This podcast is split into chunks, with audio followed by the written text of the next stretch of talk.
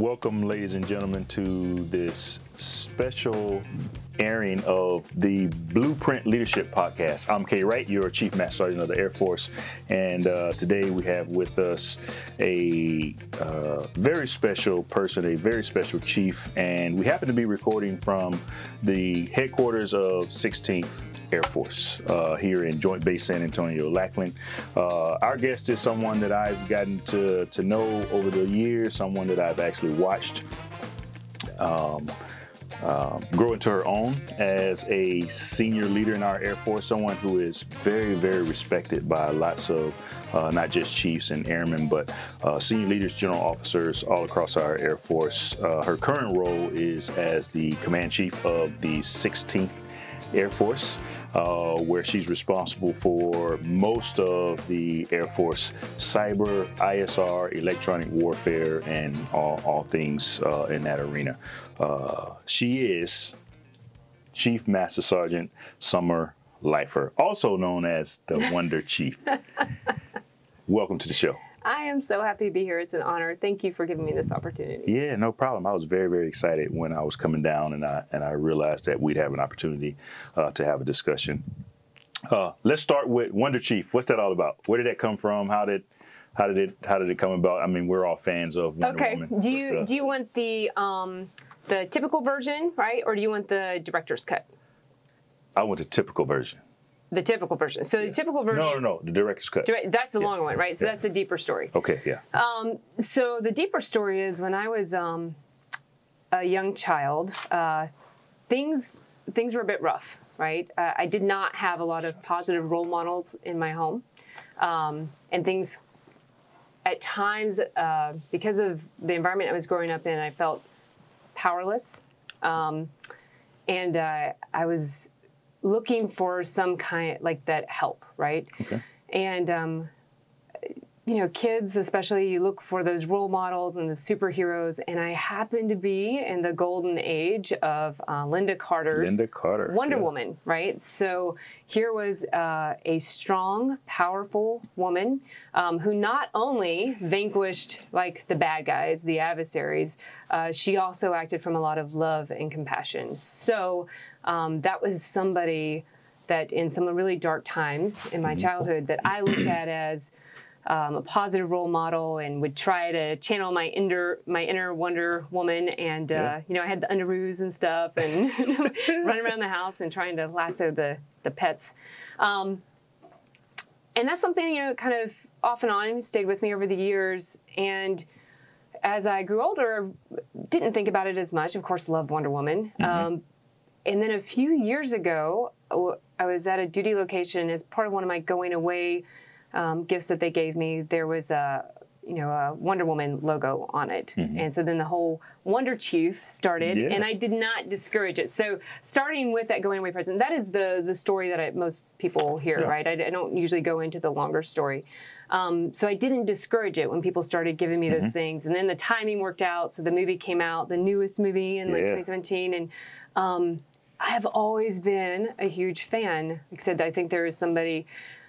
There's the obvious that this is a very powerful, strong woman. Um, for me, though, even beyond that is here is somebody that um, always comes from a place of love and compassion, right? And uh, so one of the the quotes that I have up in my office is "Only love can truly save the world," and that is actually Wow. from the Wonder Woman movies. So Yeah. yes, it's very meaningful to me. No, I, I, I like it, and I, I think um, you know people actually see you uh, as this Wonder Chief, as this Wonder Woman, as this this person who, uh, like you talked about her, strong, uh, very compassionate, very intelligent, very confident.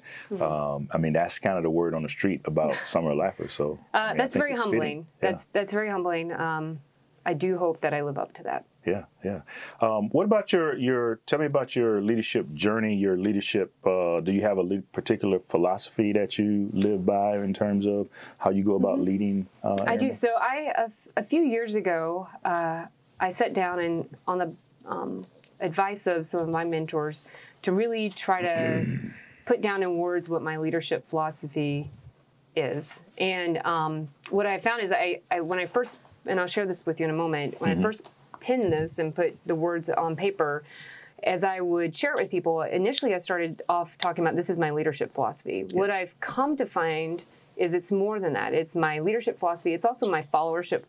It's how I am a wingman. It's mm-hmm. it's just how I roll, right? This is just who I am and how, how I yeah. how I I like to come into the world, right? And how I interact with people. So my how I roll philosophy is uh, it's trust, right? Everything yeah. is built on trust. Um, by the especially as we serve our nation by the the fact that we are wearing the cloth of our nation, mm-hmm. um, and for our civilians that have um, committed themselves to our nation, and our contractors, right? The people that are serving um, fellow Americans and trying to make the world a better place automatically have my trust. They mm-hmm. don't have to earn it. They've got my trust. And I understand that that doesn't come easily for everyone. Mm-hmm. And so for those that I have to earn their trust, I'm okay with that.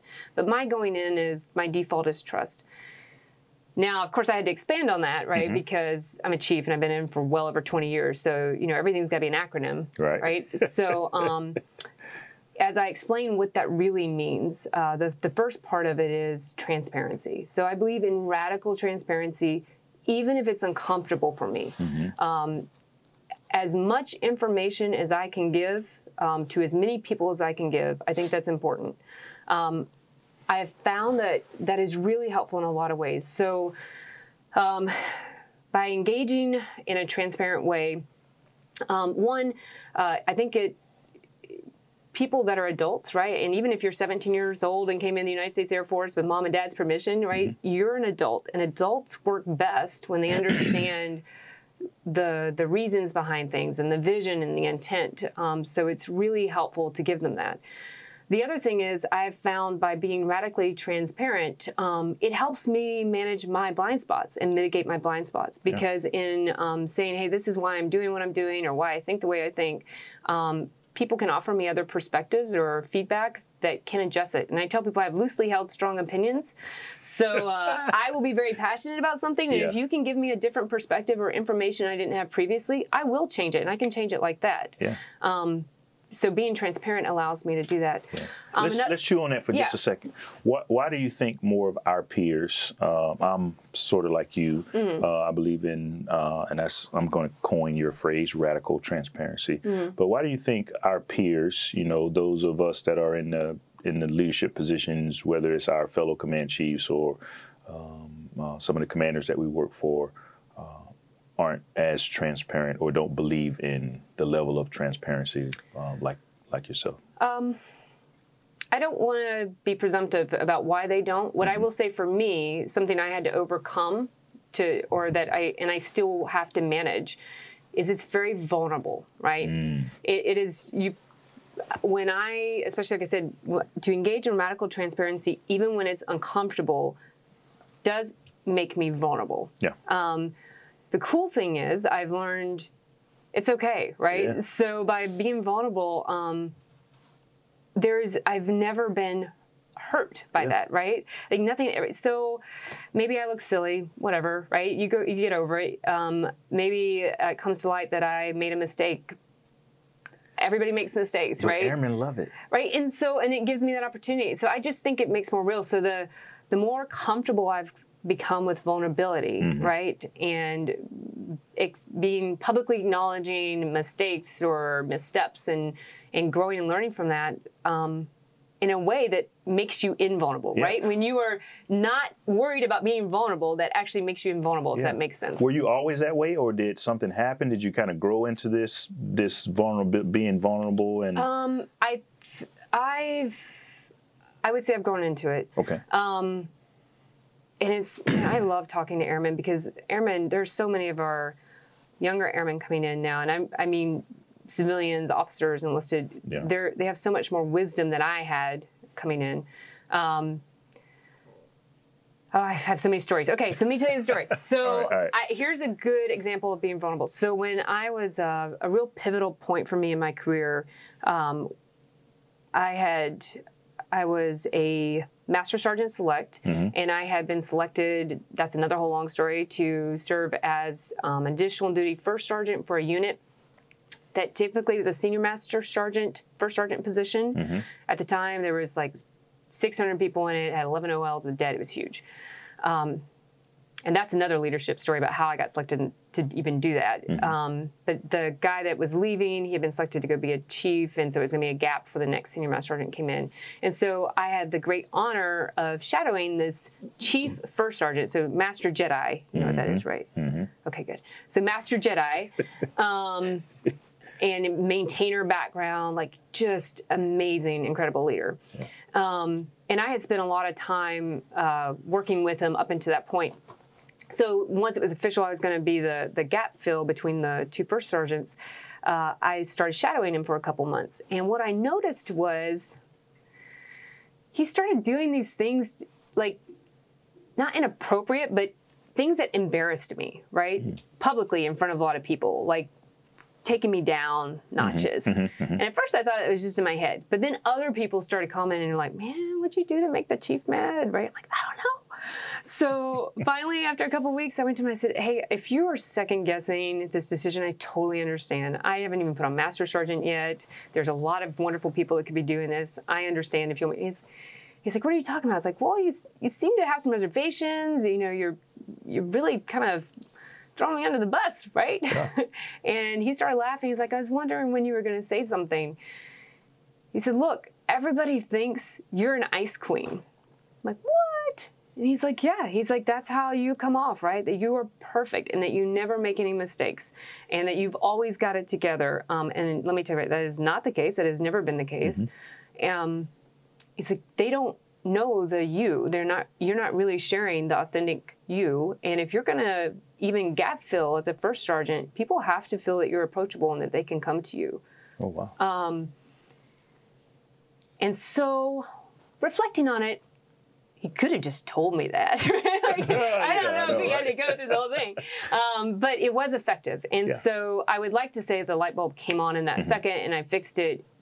It didn't. It took some time because, again, vulnerability. Yeah. So I think what had happened is I, in my head, um, had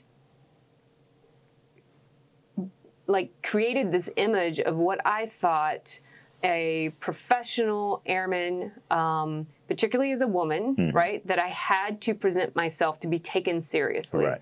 And I was very um, hesitant. I didn't want to present the other parts of me, and and um, I'm I'm goofy and I like puns and silly jokes, and I'm very warm and. I was afraid to bring that, and Yeah. it, and I'm really so grateful when I look back on that because by him, like kind of opening that door, right, for me to start that journey, um, one, it it allowed me to start becoming much more authentic as an airman, and what I found is people, yes, where I had been good before, I became so much better, Yeah. right. The other thing I'm really grateful for is um, it allowed me to relax in my personal life as well because I f- I think during that first half of my career I spent a lot of time live, trying to live two different lives, mm-hmm. right? So I would try to be one person as an airman and then go home and as summer, right? And as Yeah. a mom and as a wife, be somebody totally different. And it, it was very jarring. And I found that less and less was I wasn't bringing my real self into work, but more and more I was taking that work persona that I created home. Mm-hmm. And that was causing a lot of stress. Um, and I just was very unhappy, right? Yeah. And so all kinds of different ways that that showed up in my life as far as the stress on my relationships, a lot of physical things like, um, you know, because your body, like if, if you don't pay attention, your body will start screaming at Yeah. you. Yeah. Um, so since I have been on that journey, and it continues to this day of just being fully myself in whatever I'm doing, to include being completely vulnerable, like right now, Yeah. right? You know, this is so fascinating because you know how many young airmen, young professionals who will be listening to this will be saying, Hey man, I feel the same way. and Oh, yeah. if she can be vulnerable, if she can be transparent and open and, and fuse the two selves, Mm-hmm. you know, the home, the spouse, the the the mom, the dad, or whoever, and the professional person, man, maybe maybe I can do it.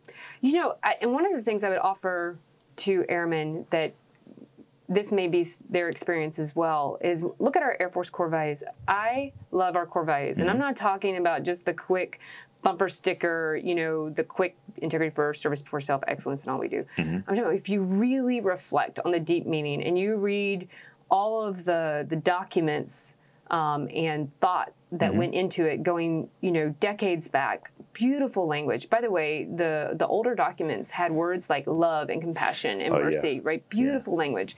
One of the things in integrity first, when you think about it, um, we often talk about it's doing the right thing when no one's looking. It's doing the right thing when everyone's looking. That's actually harder. Right. Um, but if you look at the word integrity, it's a state of wholeness, a state of being unbroken. So as an airman, it also we need everybody to bring their whole complete selves right?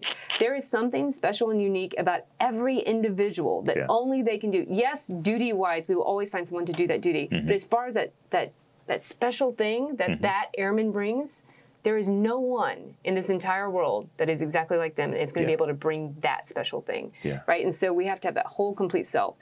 So that's how that journey started. The more and more and every day it's validated that i i show up whole and complete it, i find that it resonates with the people that i'm trying to connect with connection is very important to me um, and that i feel um, more at peace with what i'm doing Wow. right so that was very powerful Yeah. um, point in my life so that is why for me transparency, Transparency. is okay. is a- radical transparency. radical transparency. Okay. I mean, you lean fully into Mm-hmm. it, right? And not don't why don't be scared, Yeah, right? yeah. Um, now that also takes us and, and people that are in leadership positions and kind of guardian positions to to make sure that people have the safety to do Mm-hmm. Right. that, right? But it's would you agree that it's easier said than done?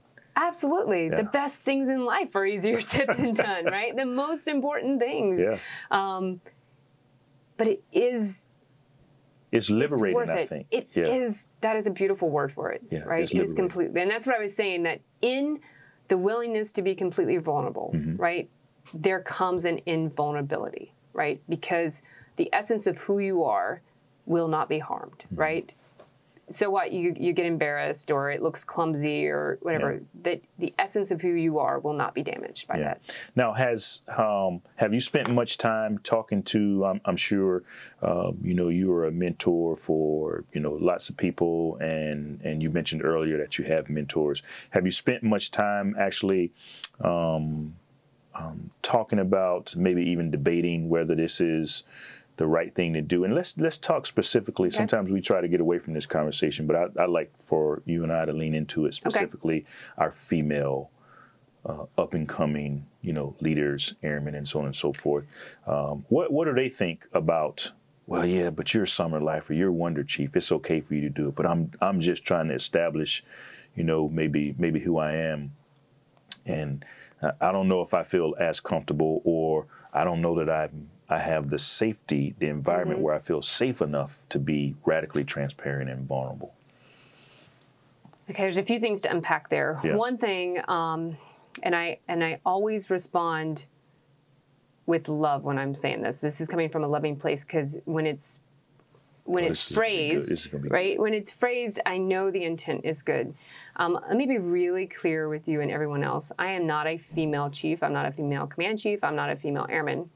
I am a chief, I am a command chief, and I'm an airman. I happen to be a woman. There's a whole lot of different things and descriptors. So, Yeah. one of the things I would first ask everyone to do is pay attention to the words and the language that you use, um, because I think it gives insight into our thoughts, right? Okay. Um, so when you put female chief, for example, in front of something, you put a modifier in the front of the word chief.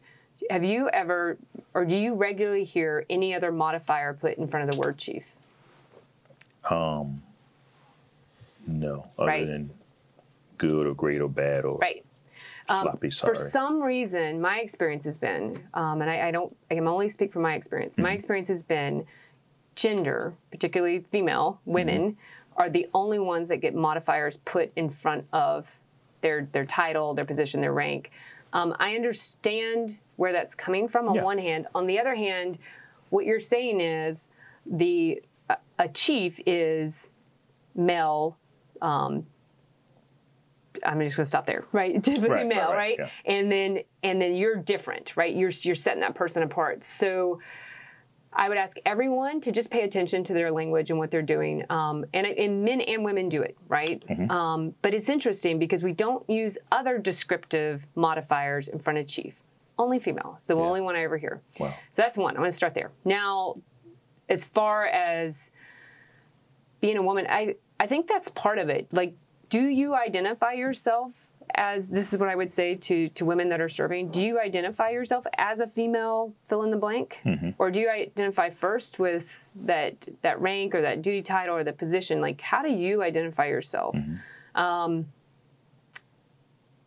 because that that really kind of sets the parameters like the most important thing isn't the outside world right the Right. the most important thing is self-awareness and understanding what limitations you have first put on yourself right? That's why i'm spending a lot of time talking about the modifiers Yeah, right? yeah, no, that's good. so when i made a decision uh, you know earlier in my career is like i'm not a female master sergeant. I'm not a female right? I'm a master sergeant. Um, and to lean fully into that while respecting all of those other different things that are part of my identity. And I think that we unfairly, and it's not just women, I mean, men too. I've, I felt this whole equality when you talk about genders. And then, by the way, I, I want to give a shout out to a lot of our airmen that are non binary or identify non binary Right, or, I mean, there's a whole spectrum. Uh, these, these things that we do they're heuristics that allow us to kind of quickly get to what we think people are, um, but they're limiting, right? So look at the ways in our in your life is what I would challenge them. Are you limiting yourself in some way, right? Be proud of your identity and the different ways that you identify yourself, and also reflect on um, those things. Do they limit you or do they help expand you, right? Right. Expand into who you are. Um, don't limit it. Um,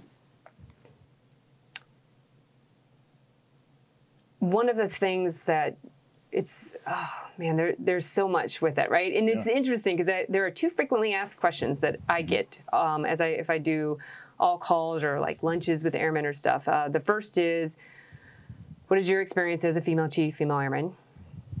Um, the second one you want to guess what the, the second one is related to?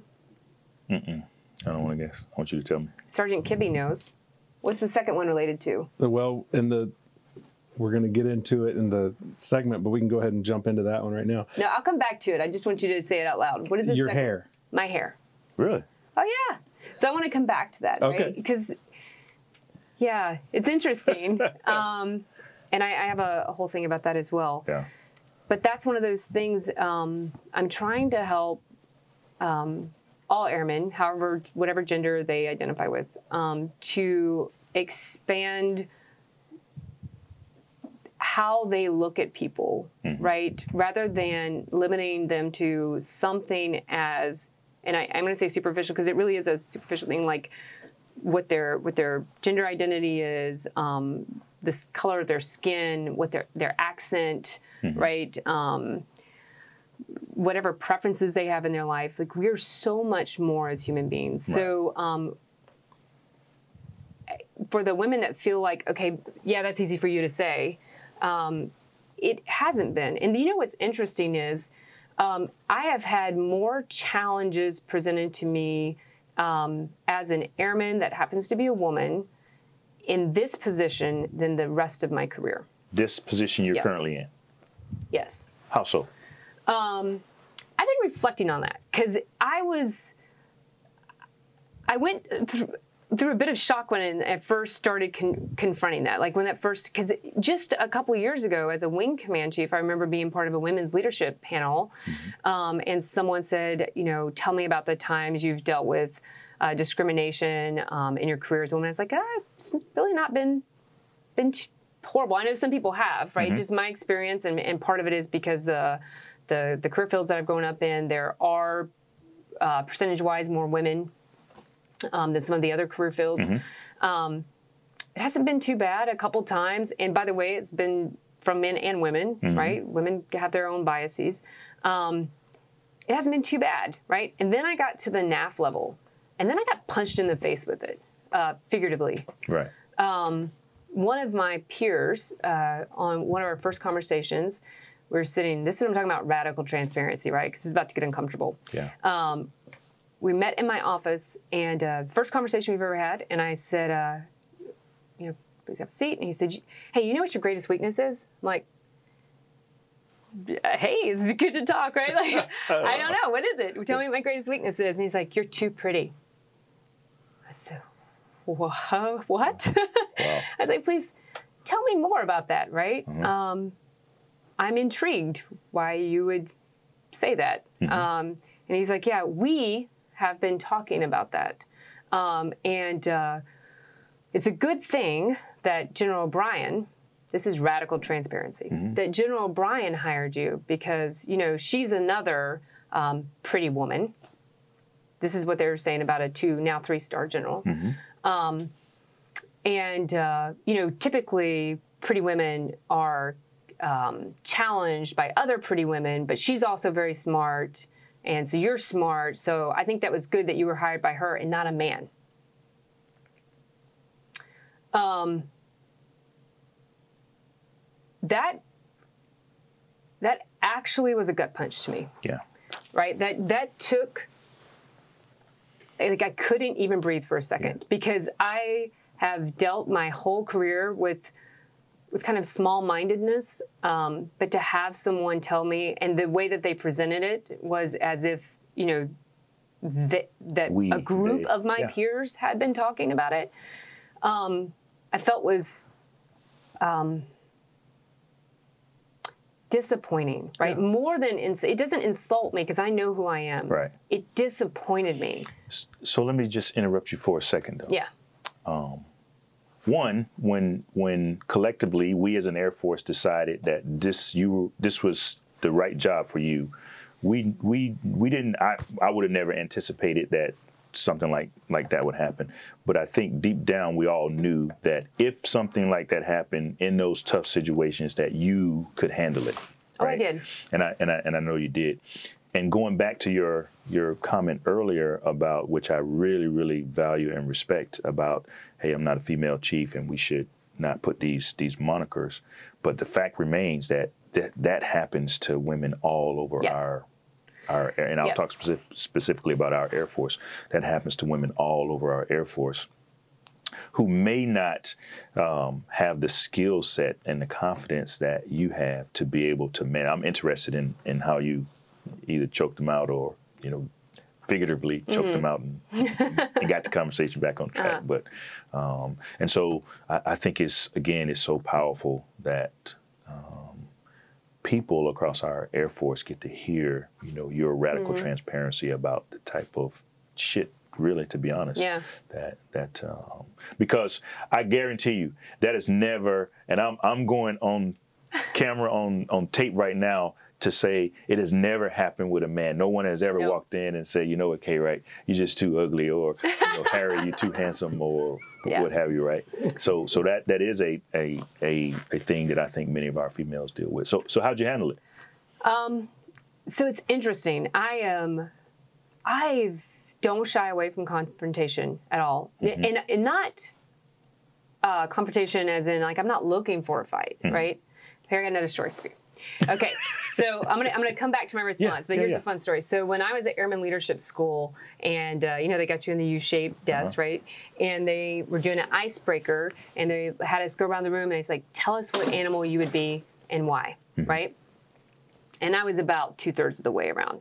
And so they're going around the table, and people are like, I'd be a wolf because I'm a loner. and, mm-hmm. and I would be a dolphin because I love the ocean, right? Like all these cute things. And so they got to me, and I'm like, I'd be the bull. And not because I'm just full of it, that is part of it. Um, I was like, I just. I just want to sit in the field, right, in the sunshine with the people around, like with the other the herd around me, right, that we love, enjoying the the soft green grass and the breeze. Um, but if you come into my field and you try to mess with me or my own, I'm going to get up, I'm going to trample you, Yeah, and then I'm going to go back to my sunny spot in the field and enjoy the sunshine. Right? I'm not looking for the fight, but I will. I will end you if you need it. There you go. I like it. So the the conversation I had with this individual later, uh, I talked about character and competence. I said, you know, there are two big things that I'm looking for when I am deciding uh, the kind of working relationship I'm going to have with individuals. Um, competence is important. We absolutely need a certain level of confidence, uh, uh, competence to to do the jobs and do what they want. Uh, competence can be trained, right? You can teach someone a skill how to do things. Some of them it's easier than others, depending on their aptitudes and their willingness to do it. But competence is a trainable thing.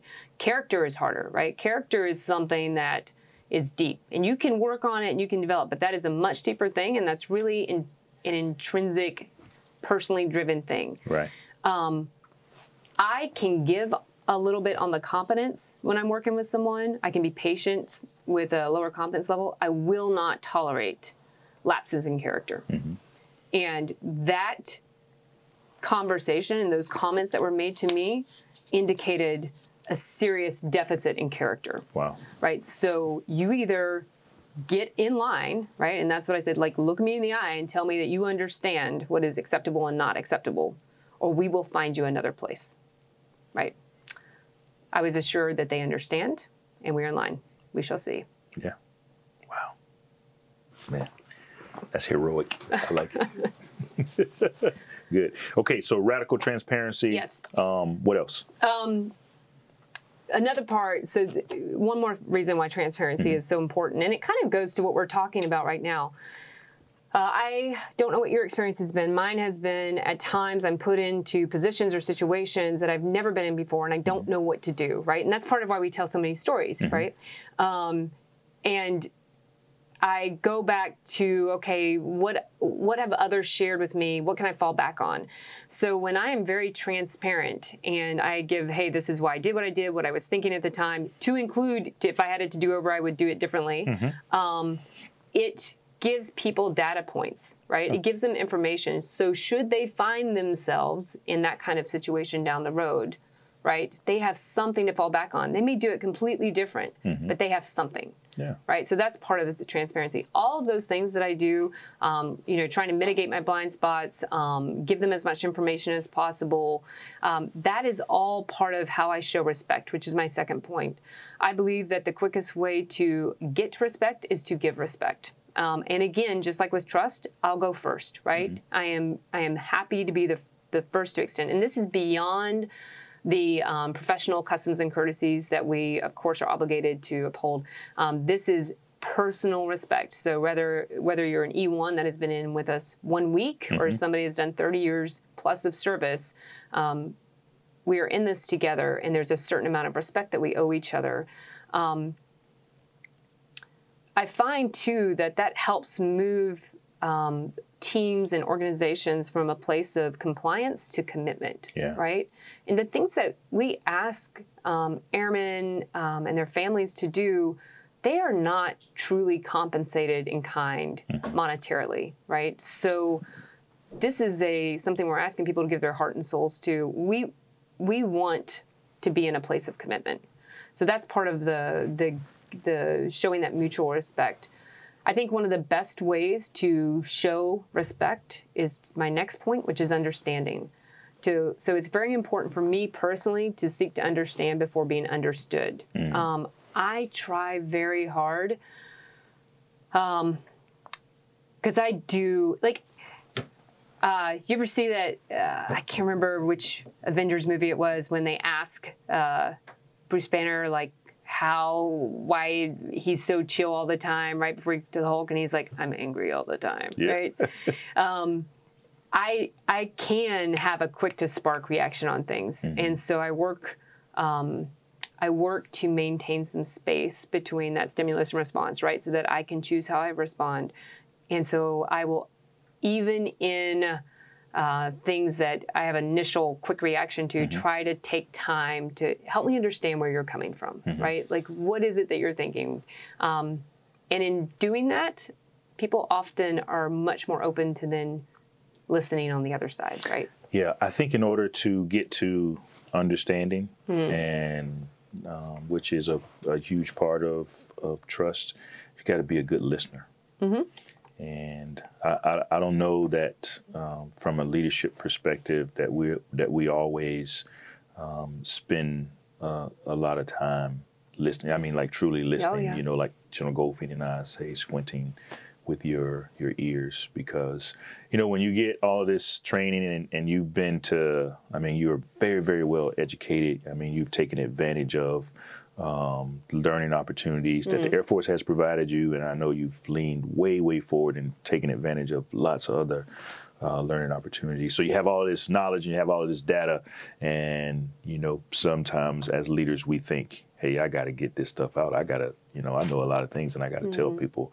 Um, so I think it's it's very admirable that uh, someone like yourself spends a lot of time and, and, and is so invested in listening to try to understand um, other people. Well, you know, by I already know what I know, right? Mm-hmm. I don't know what I don't know, and I'm not going to know that unless I listen and open my mind, Yeah. right? Wow. So, um, the other thing I think is beautiful about it is so everybody has a story, right? Mm. And way deeper than just the kind of curated thing that they present on social media, right? Right. They have these beautiful, deep stories. And in sharing those stories, that's what really connects us. Sharing and listening and honoring those stories and giving them the space that they deserve.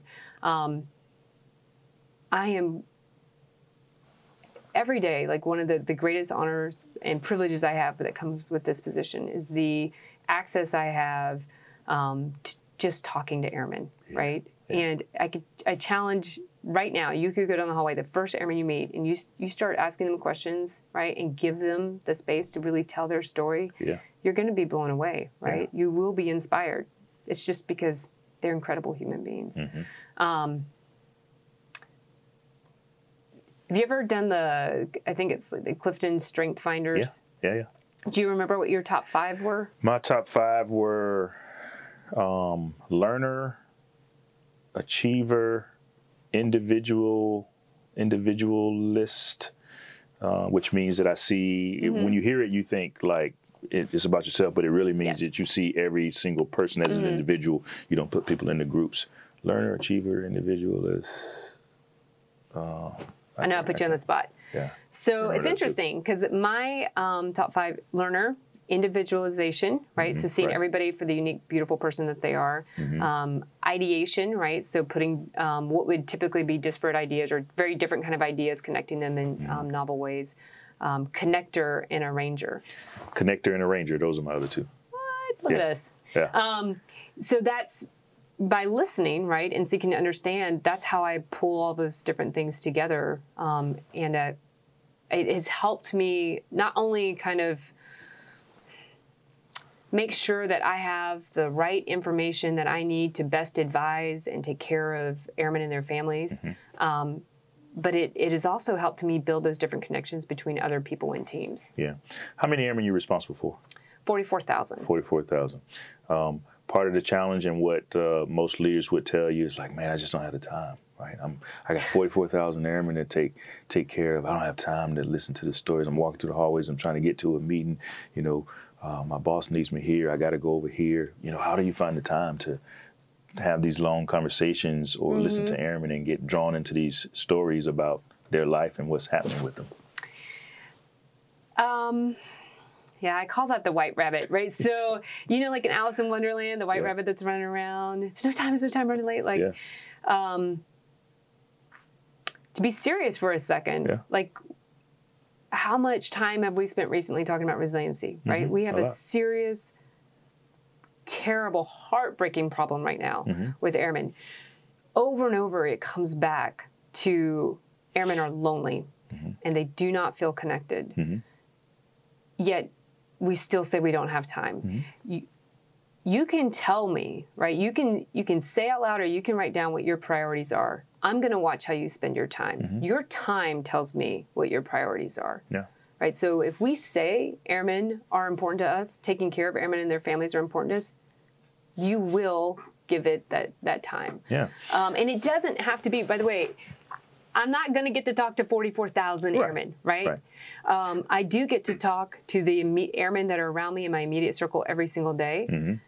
And you don't have to get into sometimes i have these beautiful conversations that go on for you know an hour or more but sometimes i have some of the most meaningful conversations and moments i've had are five minutes in the hallway Yeah. right so here's an easy exercise as you're walking um, to take a comfort break and you're about to pass someone um, instead of as you pass them shoulder to shoulder say hey how are you doing and they keep walking Yeah. slow down a little bit, look them in the eye. Hey, how are you doing? Wait for the answer. And even if they say it's great, I'm great, which Yeah. they won't typically, Right. like ask them, hey, what's going on? It's great. It's five minutes, and it could really mean I mean, to you and that other person. the crux of it is we all make time for what's important to us. exactly. right? And if our airmen's health and our airmen's resilience and our airmen's well-being is important to us, you make time. When people tell me they don't have time, man, I always challenge them. You know, Yes. go read Four Hour Work Week. Go out, go read The Power of Less. Go read Essentialism. Show me, do it. Let's do a time. You know, kind of like we used to Mm-hmm. Do back in school, and show me what you're doing with your time every day. Oh man, Right. you got four hours on Facebook. You got two or three hours at the water cooler or in the break room. You got like you got a lot of time that you could actually be doing.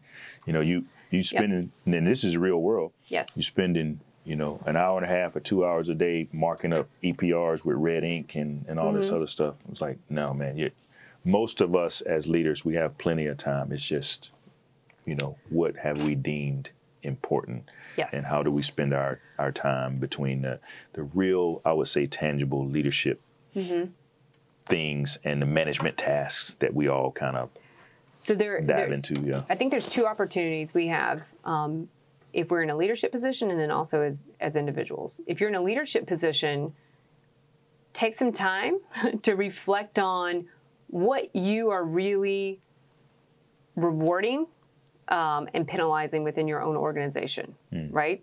Um, for example, when I do superintendent meetings here, which is one of my favorite meetings that I go to, right, is having um, our chiefs and our superintendents come in and for me to be able to sync with them.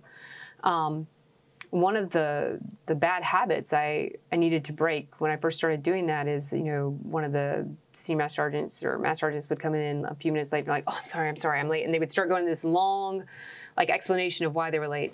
And I said, "Shh, you're a senior non-commissioned officer. You were exactly wherever you needed to be, right? I didn't ask you. I trust you that you were doing exactly what you needed to do, Yeah. right? Um, and that was one of the things that we started talking about. Like, if you need to stop and take care of that airman, right? Or if you need to um, make sure that someone has what they need to go be able to take care of their family, then go do that, right? Rather than being stressed out that I'm going to be mad that you're not at my meeting, right? Right. I'm going to be mad if you, I find out you came to this meeting and you didn't take that opportunity to make that connection and take care of someone, Yeah. right?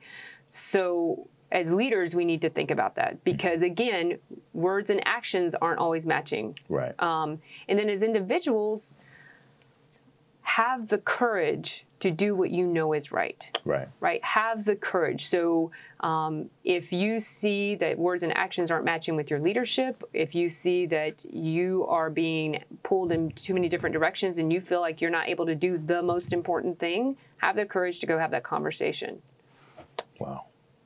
Steve. So, understanding. Um, I still got two more to get through. Two more to get through. Right. All of And then we're going to take some questions from the audience Okay. after you get through your Sure. second two. All of that um, is in service to others, right? So I fully, with my whole heart, am committed to servant leadership. Mm-hmm. Um, leadership is a privilege. It is not a right. You were not born with the right to Mm-hmm. lead people. It is a privilege that, um, and it's an obligation should you be entrusted with the care of folks. Um, so I think for me, being of service to other people means that um, I am propping them up, right? You turn that pyramid upside down. Um, I am, I personally will feel the most successful as a leader if my name is not even attached to the outcome. Instead of, you know, Chief Leifer did it, is we did it. Right. Right. So that is very important to me. So I talked about all of these things that are kind of, you know, they're they're warm and fuzzy and uh, tr- uh, transparency and respect and understanding and service. My last point is tough love. Right. We have to love each other enough Yeah. to be able to have those tough conversations. And that goes up and down and all around the chain, right? Wow. So that isn't just me correcting an airman. That is an airman having the courage to speak truth to power and me having the courage to listen, right?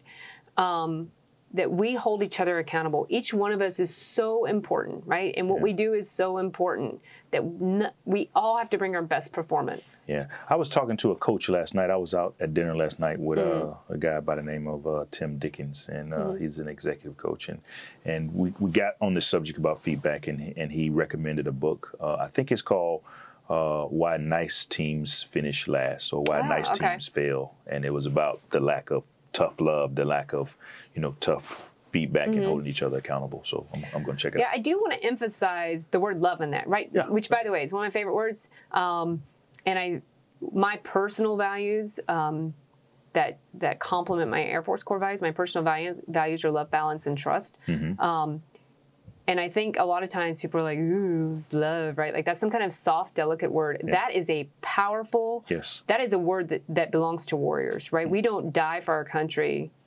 right? That if it, it, without it coming from a place of love, Right, right? yeah. Right. We what we do, we do out of love, and and that is not a weak word. Right. And so tough love, like that is a balance. That is a from a place of respect and um, true commitment to each other that we're able to have those crucial conversations. that that was the key to my success was having a mentor who gave me a lot of tough love and mm-hmm. something that I subsequently um, it became part of my leadership style and, and philosophy.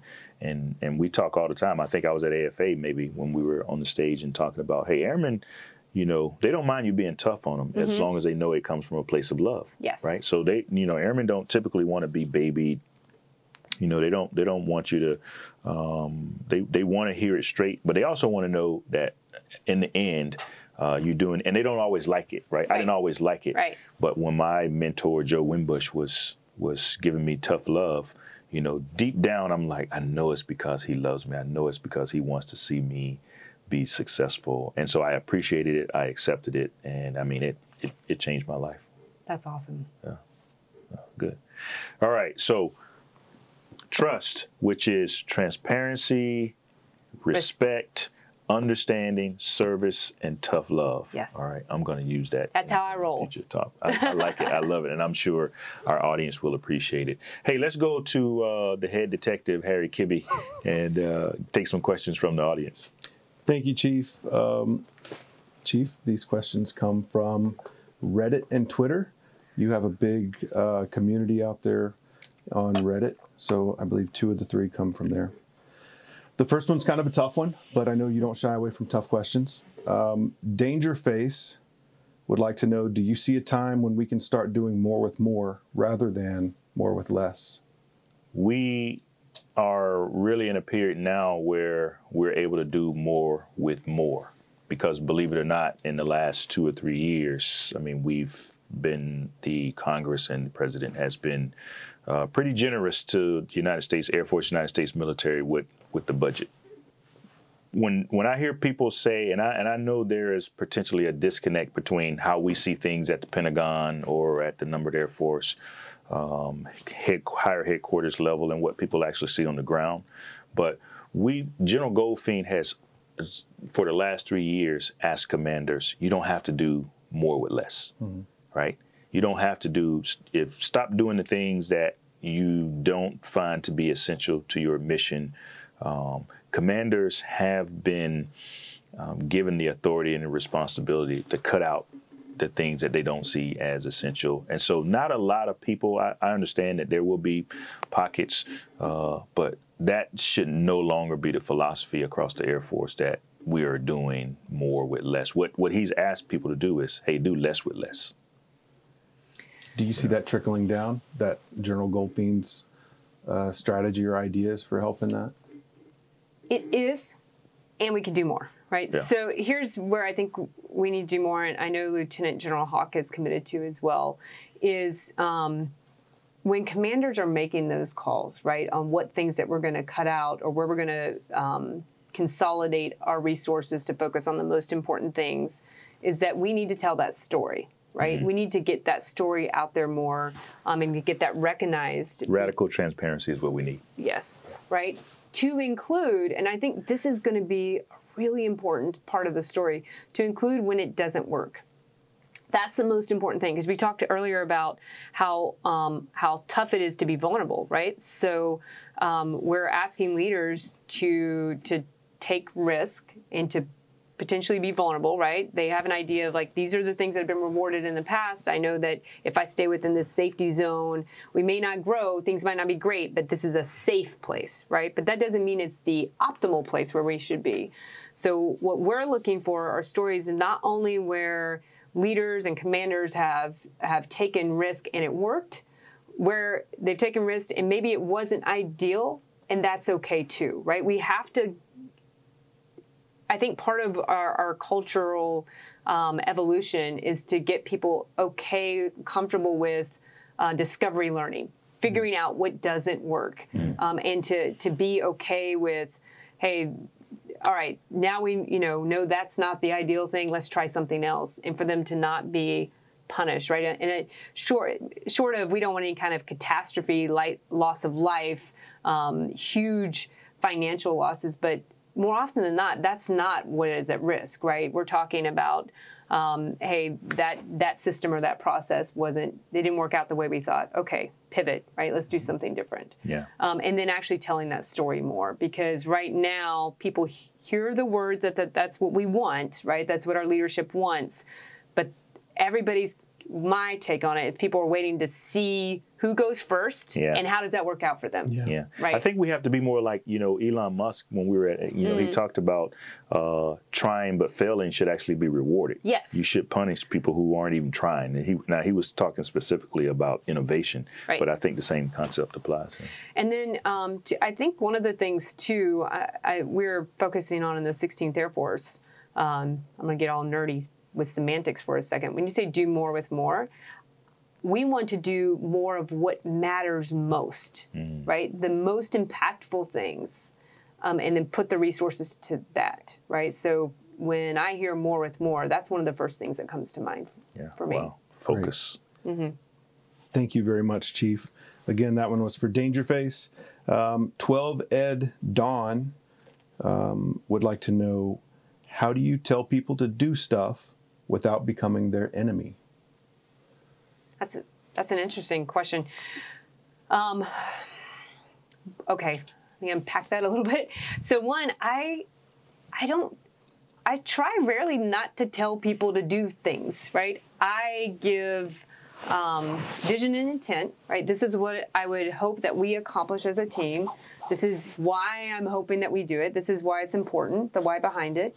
Um, and then I let them tell me how we should do it, right? Um, and that that's a interesting journey. I think a lot of senior leaders have to go through, right? To to go from the the executor of things, right, the actual doer of things, to leading people that are doing the things, um, because that is a humility check. For a long time, I I thought, you know, there's a, and still now there are times where I'm like, I know how to do that, right? And I could tell them exactly how to do it, and it would be so much easier. Um, that is hubris, right? That is just pride because more often than not, yeah, my way would work okay, but they're going to come up with things I never thought of, right? And it's going to be so much better.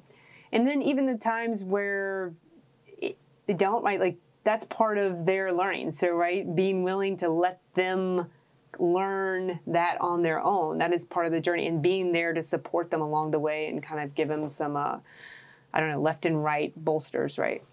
It is, quite frankly, it has never crossed my mind that in working with a team, that it would be at risk of them becoming adversarial. That is very interesting to me. Um, one of the things we talk a lot about um, in the teams that I'm on and I'm part of is uh, I need everybody to like that's wearing a uniform to check your name tape. So unless somebody has snuck in, you know, it's got one of our adversarial, like you know, in front, like it's U.S. Air Force. Like we are all on the same team, and so we can have disagreements, right? Confrontation is okay, right? To have, in fact, that is healthy. I get really worried, and that's why I'm interested in this book. I get very worried when I go into some kind of you know, workshop or working group or something, and everybody's like, everything's great and it's wonderful, whatever you say, right? Like, that's not healthy for us. Um, I want us to have healthy conflict. That's what I'm looking for. Co- conflict is okay, right? It's how we channel it and how we leverage it and how we preserve the relationship. It's all about building relationships. Hmm. And you know, it's interesting. You go to retirement ceremonies, do people talk about, man, I crushed so many tasks? Right. Right? they don't. They talk about the relationships and the teams and the, the people they worked with. So, um, on one point, I want to talk because words, right? I love words. So, linguist by trade, I geek out about words. Um, the, I want to talk about the word ownership because I think this sometimes gets people in, into um, unnecessary adversarial kind of stances against each other.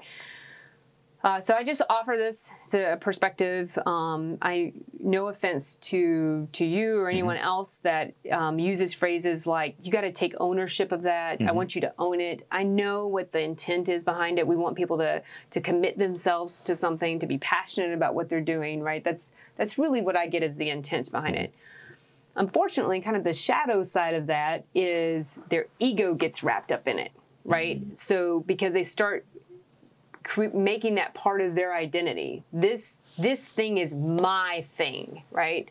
And so when people start getting their ego wrapped around things because they've owned it, um, it is sometimes puts them at risk of not being able to take constructive criticism or feedback or change, right? Um, we could um, have a commitment to do something as airmen for decades and then, you know, come in one day and they say, we no longer need this, right? We need something else. Um, the, the response we would hope would come back is, Roger that, right? Whatever our country needs. that has uh, not been my experience, right?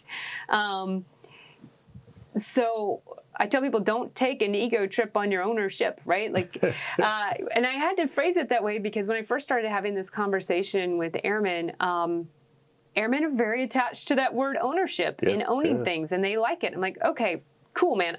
I don't care what words you use. Mm. I'm just telling you, please understand that truly we are stewards of things that have been entrusted to us by the United States, um, and that at any point that could change, Right. right? And so I want you to have the absolute commitment and passion for it and understand it doesn't actually belong to you. And that's hard right? That Yeah. that's another kind of humility check to be able to have the same level of commitment and passion to something and know that it isn't really yours. Right. you are trusted with it. Uh, that's that takes a level of maturity. So by approaching things like that it helps diffuse a lot of the things i think otherwise would be adversarial. Gotcha. Well, Okay, Chief. Um, two great responses. And our last submitter, um, or the last one that we chose, we had a lot of submitters. They were excited Mm. to get you, um, is from Katie is here 92. She asks one official question. Okay. And then she had a follow up that we Okay. talked, we alluded to earlier. okay So Katie is here 92 has said, and, and you spoke about it a little bit about when you became a NAF chief, Mm-hmm. command chief. Um, but maybe you have another example from earlier in your career. Is what has been the most significant leadership challenge you faced, and how did you deal with it? the most significant leadership challenge I have had is being completely working on my self awareness, right? Now, I know some folks tend to focus on outside, right? External things. Um, that to me is not the most important. The most important thing is um, for me is really knowing who I am, what my values are, what I stand for, um, what I'm bringing into this world, what I want to bring into this world, um, and then having the courage to do that, right? To to to be bold and step into who I am fully, right? So that does go back to what I was talking about earlier. Um, to and and I can give like I, I gave some more serious examples to um, like one of the things that and you and I've talked about it some uh, my time right? I'm very very deliberate with my time and I've become more and more deliberate with it um, as I've progressed in my career. And this is a leadership thing right? This all goes back to what I'm talking about. Um, the things that I value and I prioritize, I want to be able to give my family my myself, right? And not just kind of a worn out, exhausted, you know, I'm physically there but not there, right? Mm-hmm. Like being fully present with my family, um, spending time on developing myself as a as a person, as a human being. Um, all of us to say, like I'm trying to give you this small example. I am not active on social media. That is a conscious decision that I made because when I looked at all the different um, things that are very important to me for my time and then all the demands on my time, one of the things that I decided to not give time to at this point in my life is social media. I um, I am not in any way saying that it is a bad thing. I, I, I think it can be a very effective means of communication. But for me to engage in social media, it is something I would have to do in my off duty time. I have very few precious waking hours for myself and my family. So that is something um, I've chosen not to engage in. I do sometimes think about, right, this is part of that challenge, right? C- Constantly reflecting on who I am, what my values are, what my priorities are, and the impact that I'm having. Um, I do sometimes think about what opportunities I may be missing. Um, but then I have to think about how does that weigh against what opportunities would I miss if I did that instead of something else, right? I'd have to, something else would have to give. Um, so those are the types of things that have been leadership challenges for me. It's, it's more what's internal, right? Being fully conscious of who I am and who I want to show up as in the world. Yeah. And Katie, yep, Katie asks if you have, and and I know, um, unfortunately, neither Chief Wright nor I ever get this question. I don't know why, but uh, Katie also would like to know if you have time to answer this one as a non-Air Force question. She says, um, "What hair products do you use?" And as she says, your hair looks amazing, and all we put up was your bio photo. Yeah, that's uh, that's sweet. So here's um, I got a couple fun stories for you. Yeah. Uh, like I brought up earlier, the two most frequently asked questions I get personally are, of course, related to being a woman, and the second is about my hair, uh, which is really Related, interesting. Um, so first, I will say uh, on just a practical note, but I do want to unpack that a little bit too. Uh, is that um, the the most important thing to healthy hair is your nutrition. Eat healthy foods. I eat a lot of plant based diet. Um, make sure you're eating the colors of the rainbow. Drink lots of water. I use sulfate free hair products. Um, I don't stress out my hair. I have no chemicals in my hair. I don't dye my hair, even though I reserve the right to within standards. um, I it's funny though because I do get the questions a lot about my hair, so I want to talk about that for a second. Uh, I want to talk about gold, right? So have you ever heard the phrase uh, "all that glitters is not gold"? Right. Right. So I've noticed um, one of the things that I want to challenge airmen to to just explore and reflect on is where does your attention go, right? Um, are you spending your time, those precious seconds, um, on things that are really valuable and important to you? Or are you distracted by things that glitter, right? So uh, I started thinking about this. Why do we say um, all that glitters is not gold? Why is why is gold? Why is gold so important? Right? It's just a yellow rock. So I started. I did some research. Like, why is gold such a big deal? Right? The crux of it, gold was chosen as kind of our standard for what is valuable. Right? How we determine worth because uh, one, it's rare that it's not common. Right? It's not. It's not something you can just find anywhere, but it's not so rare that it's impossible to find. Um, it is malleable, right? You can shape gold into any kind of shape. Um, you can take an ounce of gold and stretch it over countless miles, right? They make gold wires for, I don't know, electromagnetic, whatever, right? So they use it for all kinds of communication. Um, it isn't brittle, right? It doesn't break. It is soft. Um, and it is non reactive. So um, it doesn't, you put different chemicals with it, it stays gold, it doesn't have a chemical reaction. On the other hand, things like fool's gold, pyrite, right? You've ever seen that? It's kind of glittery. It looks very, very close. Oh, the other thing about gold is it's ductile. It conducts electricity. That was the other part I wanted, right? So it moves energy. So um, pyrite um, is very brittle, right? It breaks very easily. Um, it's very common. It's all over the place. Uh, you can find it anywhere, right? Um, it is um, non-ductile. It doesn't kind of it doesn't conduct energy in any way. It's very reactive. It reacts with all kinds of things. The chemical properties of it will change. So just keep that in your mind and go on a journey with me for a second. You know about the gold rush. You heard about the gold, like people would go looking for gold. So they were all the time fooled by this fool's gold, right? They would go out into the riverbeds like the old time. They would sift right? Mud, right? And things, and they'd see something sparkle and be all excited for a second. I've hit gold. Ah, nope, that was pyrite.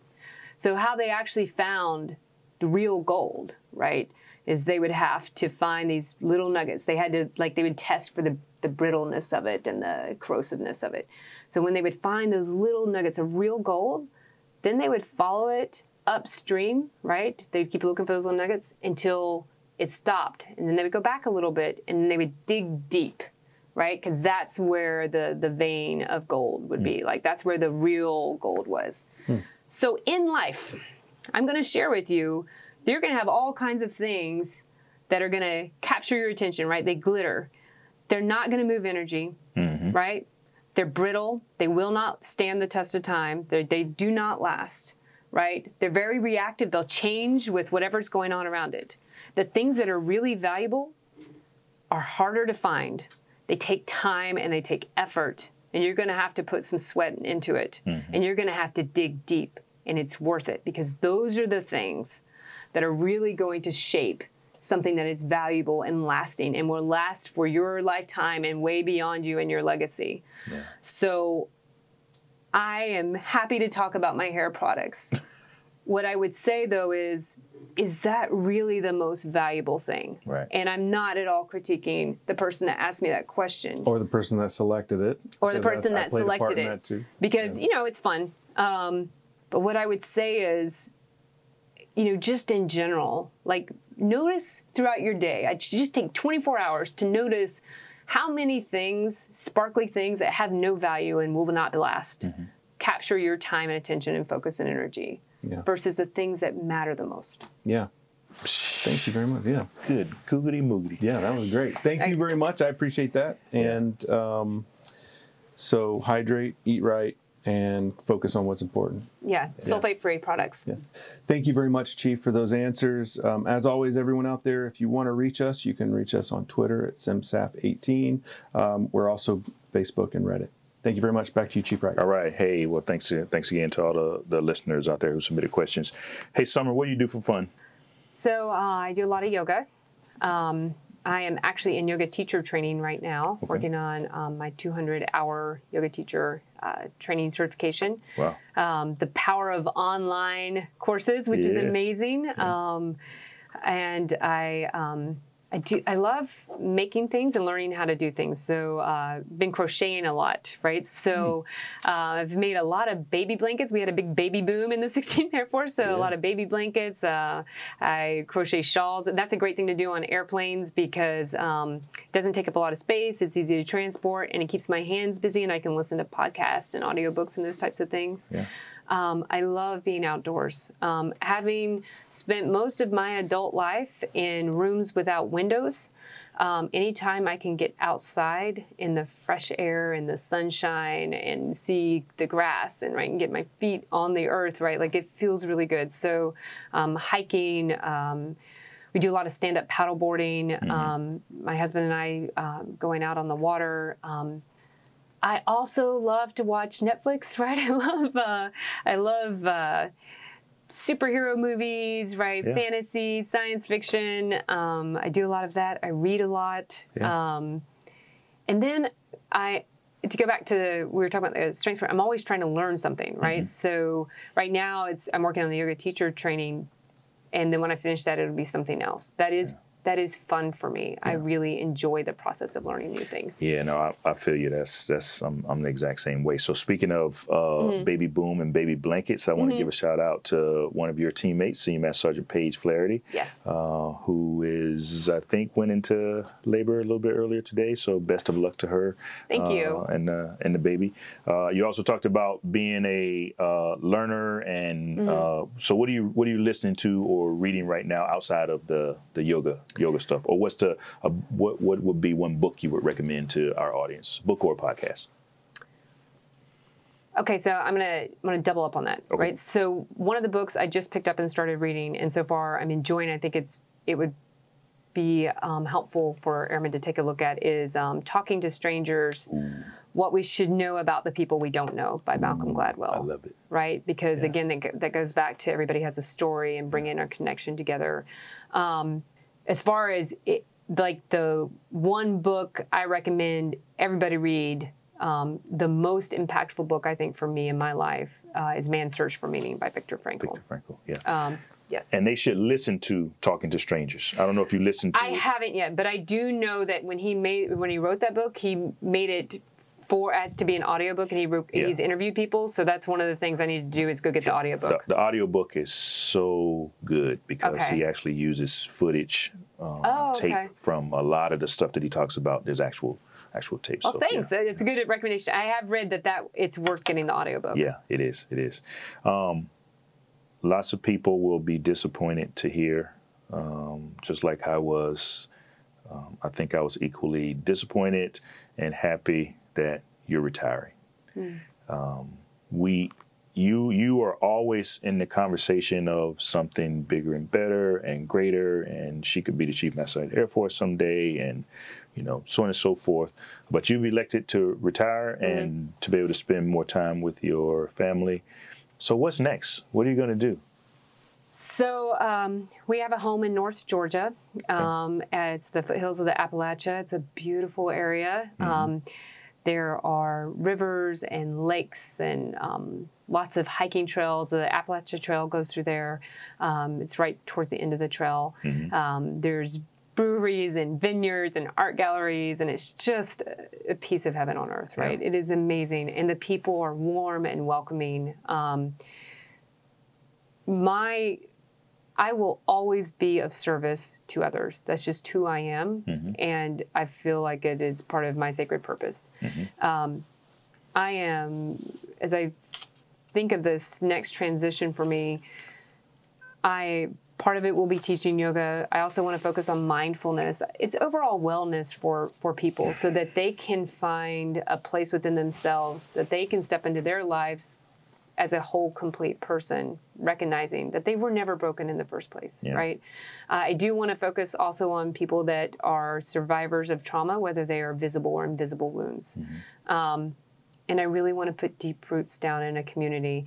Uh, Brené Brown who is is one of my just tremendous inspiration for me. Um, I recently listened to a podcast she did. Tim Ferriss was um, interviewing her, so you're like these two great people together. yeah. And uh, she said something with me. I'm like, this so beautifully articulates what I have been struggling to articulate to others. She said uh, when she younger in her life and earlier years, her motto was further, faster, further, faster. I got to go further, faster. You know, drive, drive, drive. Um, and she's finding now, she's like, I want to have slower, closer, right? And so um, it has been, I had to get emotional thinking about it. It's been such a beautiful journey that I have had as an airman. Yeah. And who I am now, the, the Air Force really allowed me to to step fully into that, and I will always be grateful. And as I focus on what's most important to me right now, I feel like I can best serve that and and the people around me by doing that slower, closer approach, right? Yeah. And so um, this will always be my family. It will always be part of who I am. Um, and we have amazing, incredible airmen and chiefs, right, that are um, going to step up into these positions and do so much more than I could have ever done. Yeah. I think what's uh, so powerful about it is um, something that I encourage people to do all the time, whether it's in or out of the military, is find your purpose and live it.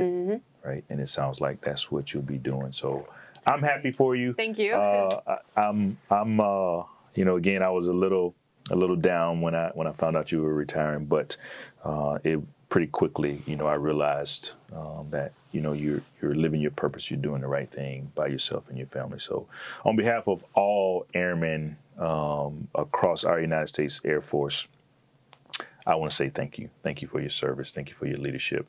Thank you for your inspiration, your encouragement, your wisdom. I mean, it, it has been something amazing to watch, and we all appreciate you. So, Thank you. It's been my honor. all right. So I know uh, you're the big woman on campus. You got a lot of things that you need to get back to, and uh, so we're going to wrap up here. And again, I want to say thank you. Uh, let me just also take a minute uh, to thank a few people who made this possible. Of course, first. Some Chief Summer Leifer, our guest for today, Command Chief for 16th Air Force. Thanks to all the people who submitted questions, and a special thanks uh, to the team who makes this happen. Our ground producer, Mr. Manny Garcia, and the excellent team that's here at 16th Air Force. Our production team back at home in DC, Juan, Kat, Tony, and the head detective, uh, CMAS Sergeant Harry Kibbe. Uh, and lastly, thank you to all of our listeners um, who are out there on the front lines taking care, of, taking care of your airmen and leading teams. This has been your Blueprint Leadership Podcast. I am Kay Wright, your Chief Master Sergeant of the Air Force. And remember, better is possible, good is never enough, and you are your greatest competition.